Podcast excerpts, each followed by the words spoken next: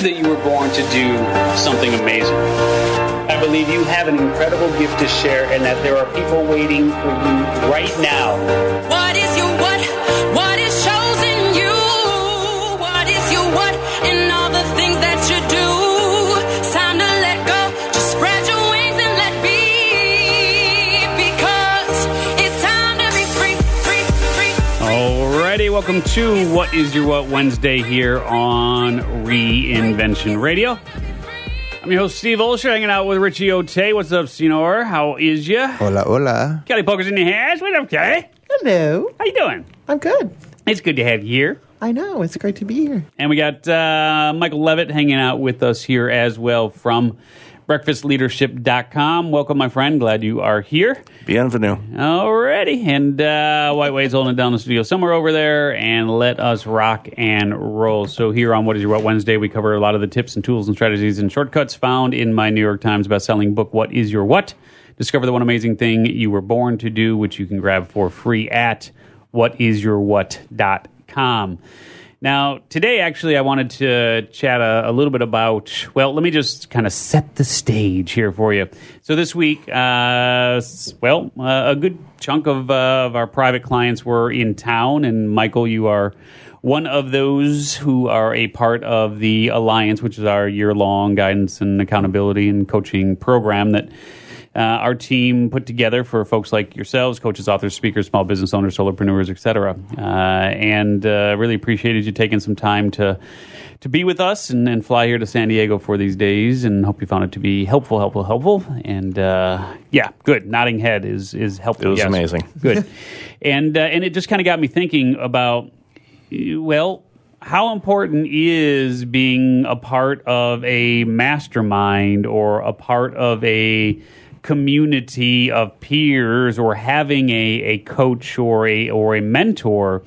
How important is that in the scheme of things to really being able to fulfill your what in the way that you envision, or maybe don't even envision because you lack clarity around it? You need guidance to figure out what it is, and then how do you share and monetize that once it is? So so I, it just really got me thinking, like, how important is it to have, a, well, a group of people or a single mentor, a coach, whatever you want to call it, in that process to bring in your what to fruition? So actually, Richie, let me, uh, let me, let me start with you. How, in your experience or in your way of thinking, uh, how important is that in the scheme of things?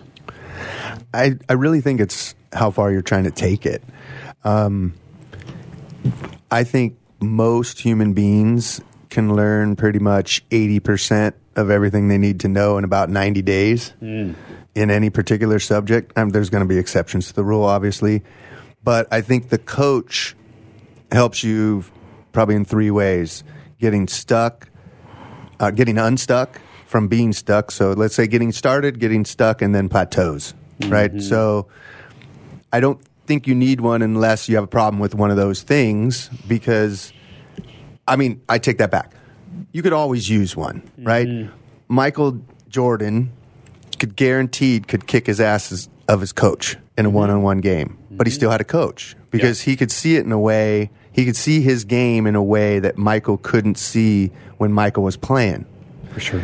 And so to get a different perspective, I think it's very important. I think I think it's really comes down to making sure, one, you know where you're at, what you're trying to accomplish. How are are you working on that twenty percent mastery, right? Because mm-hmm. I was saying you can do anything in ninety days. If you're only going to do that eighty day thing or eighty percent, eh, don't worry about the coach. If you're going into mastery, yes, you have to have a coach. Mm-hmm. Kelly, what, what, what's your take on that? I think it depends on the situation and how far you are, you know. In business, I think a lot more in the beginning stages of business when you're not really sure what to do, and you know you know that you want to go sell widgets or whatever, mm-hmm. but you're not really sure about all the other things that go along with it. Mm-hmm. And um, I mean, I'm a, I'm a big proponent of business planning and and uh, setting the the foundation and looking at the big picture for everything, and and having a, a goal and a mission. So, I think. I, As solopreneurs, it's hard to do that. You don't have the boardroom and, and other people and coworkers and stuff to mm-hmm. kind of do those things with. So having somebody help you along And uh, at what point, though, do you think you don't need it? Because you're saying kind of in those early stages, and I'm not... I don't want to get into a debate around that until I hear what Michael and, and if Wade's going to jump in here, I'm not sure, but I uh, want to hear Michael's take on that as well. But at, at what point do you think it's no longer necessary? I think that's a personal decision. I mean, some people need a lot more hand-holding or, um, and, and I don't know that I'd call it hand-holding at that point, but just, you know, even if you got fr- Yeah, um, accountability or, or just having people to, I mean, in my role, I, I do a lot of the kind of the, having the, somebody to bounce things off of mm-hmm. and and kind of serve as a as that board and mm-hmm. the sounding board. So it, it's if you're really feeling alone and you don't have other groups and things like that that you can, can work with um, or, or utilize and, and draw on their brain power, then I think having a coach would definitely... definitely be beneficial. Mm-hmm. What do you think, Michael? As a coach, uh, I always tell people if you're looking for a coach, ask them who their coach is. Mm-hmm. Um, I have three. Two of them are in this room. You Sweet. Can be my coach too if you want, Rich. Yeah, Co- yeah. Coach me on finding the right property in San Diego to live five months out of the year so I can keep my Ontario health insurance plan. Because um, six months, you got it's a mess. Anyway, uh, for me, it's crucial because a coach or coaches will get you to the level that you want to get to. And then, depending on the situation, if you want to grow to a higher level, you may need to find new coaches that will help carry you. It might mm-hmm. be the same people or it might not, depending on the direction that you want to grow. Um, so I'm going to have coaches until I'm no longer here. It's yeah. I'm, I'm a strong believer in it. And you know, for people that are looking for a coach, that's one thing you can do when you're interviewing is ask them who their coaches are. Mm-hmm. Yeah, that's a great point. Wade, what uh, what's your take on the subject, man? Do you? Well, uh, my brief comment yeah. is I always encourage people to be out of their mind. And having a coach gives you someone that can take you out of your mind mm-hmm. and give you that outside perspective regardless of the circumstance. Mm-hmm. Okay, point well taken. So, you know, it's interesting, Kelly. I mean, when you talk about do you reach a certain point where you no longer need that guidance or that accountability, uh, I'm, I'm not sure. I'm not sure that there, at least in my mind, that you ever hit whatever wall that is, whatever line in the sand that is. I mean, to, to Richie's point, even Michael Jordan, right, and Tiger Woods and God knows who's, you know, who else, even though they're at the top of the game, it almost seems like the farther you take your what, the, the more you need a coach because you're always going to hit the ceiling, if you will, of your own limitations and abilities. Mm-hmm.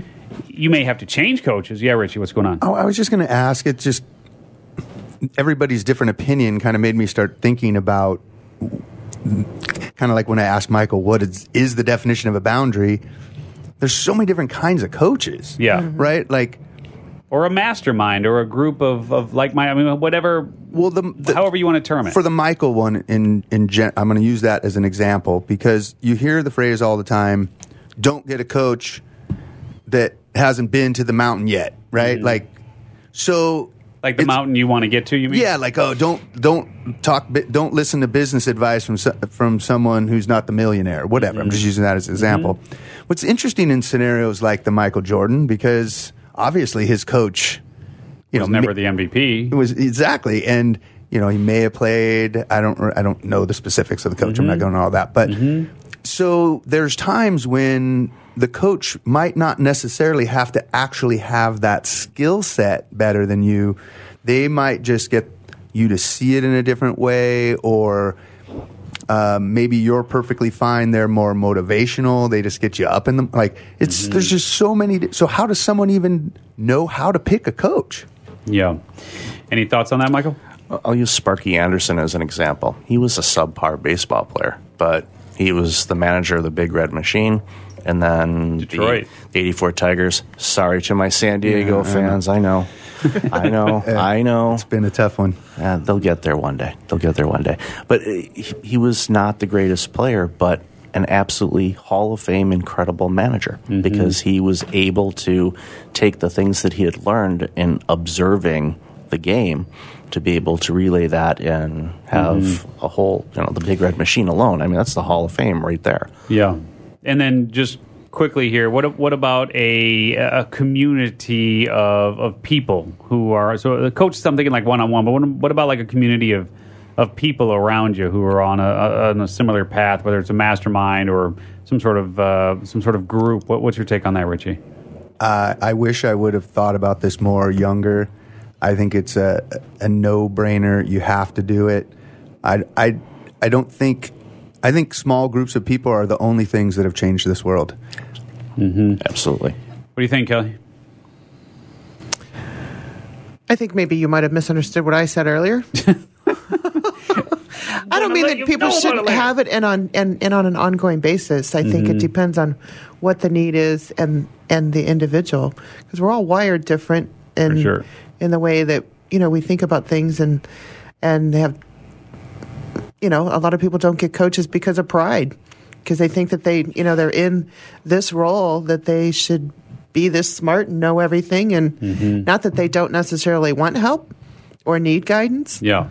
But to seek somebody out and tell them certain things or whatever, that mm-hmm. um, they just don't do it. Okay. So I, right, think well. they're, I think they're important. Sure. Right.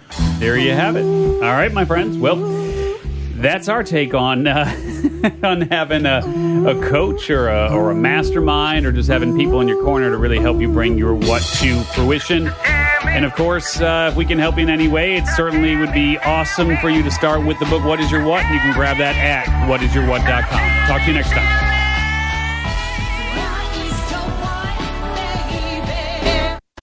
You just got dismantled. Thanks for listening to Reinvention Radio. For more information about the show and your host, Steve Olsher, visit reinvention radio dot com. You were born to do one amazing thing, but most people spend a lifetime trying to identify what it is. If you're at a job you don't like or are unemployed, if you're in a state of transition or just can't shake that nagging feeling that you were meant and made to do something extraordinary, the Reinvention Workshop is exactly what you need. Led by award-winning self-help author Steve Olsher, the Reinvention Workshop will forever change your life. The Reinvention Workshop takes you step by step through Steve's proven formula that has helped so many get on the right path and be clear about what they were born to do. Take the first step for realizing the life you deserve and desire by visiting the reinvention workshop dot com today. No more delays, no more denial. Reconnect with your true self. Learn to live with purpose and conviction and become who you were born to be. The world is waiting for you. What are you waiting for? Log on to the reinvention workshop dot com. That's the reinvention workshop dot com.